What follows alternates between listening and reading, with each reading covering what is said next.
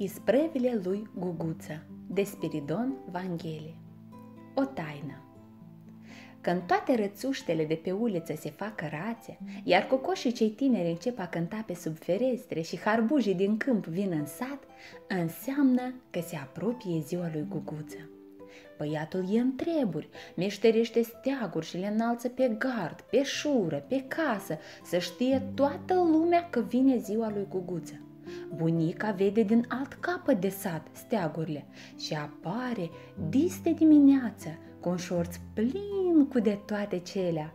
Îl trage de urechi, sărătându-l și îi dorește ani de cei frumoși, taman până la vârful lor. Vin și alți oameni dintre iezi și toți îl sfătuiesc pe guguță să crească mai repede, că țara are nevoie de băieți ca dânsul. Când aude de țară, el își prinde sabia la șold. Și ca să nu tot tragă oamenii de urechi, mama îl ia de ziua lui la târg. Mai întâi se duc pe la piață. Mama scoate ea acolo niște ouă de vânzare, iar guguță ține țanțoș un cocoș adevărat, care chiar te ciupește dacă vrea. Oamenii se tot învârtesc pe lângă guguță și îl scodesc cât vrea el pe cocoș. Un moș cu ochelari îl ia și îl cumpănește în mâini. Altul îi caută creasta, iar o femeie îi suflă în pene. Măcar cineva să întrebe. Măi băiete, dar cocoșul tău cântă?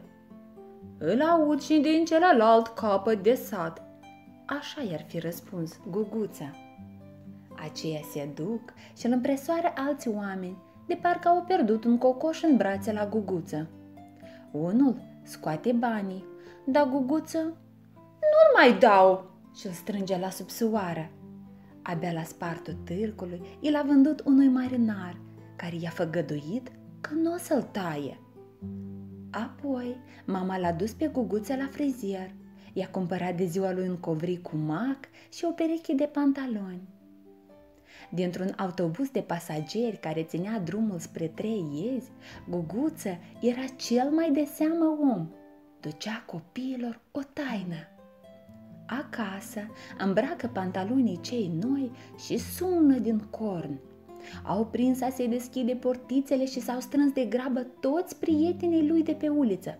Cum veneau, așa veneau, unii călări pe nuiele și cu părul zburlita cavalerie, alții cu binoclu în mână, Guguță i-a dus în fundul curții și a rugat-o pe mama să stea de pază la portiță, nu cumva să se strecoare vreun spion.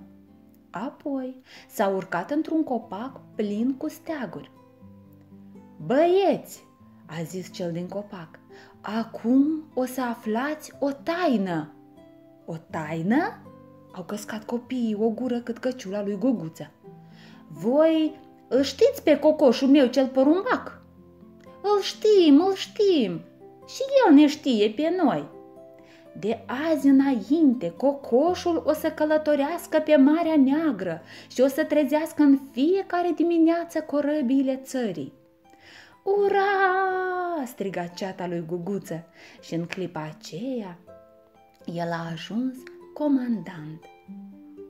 Când a venit seara și s-au întors pe la casele lor, încă multă vreme n-au putut adormi. Se tot gândeau băieții.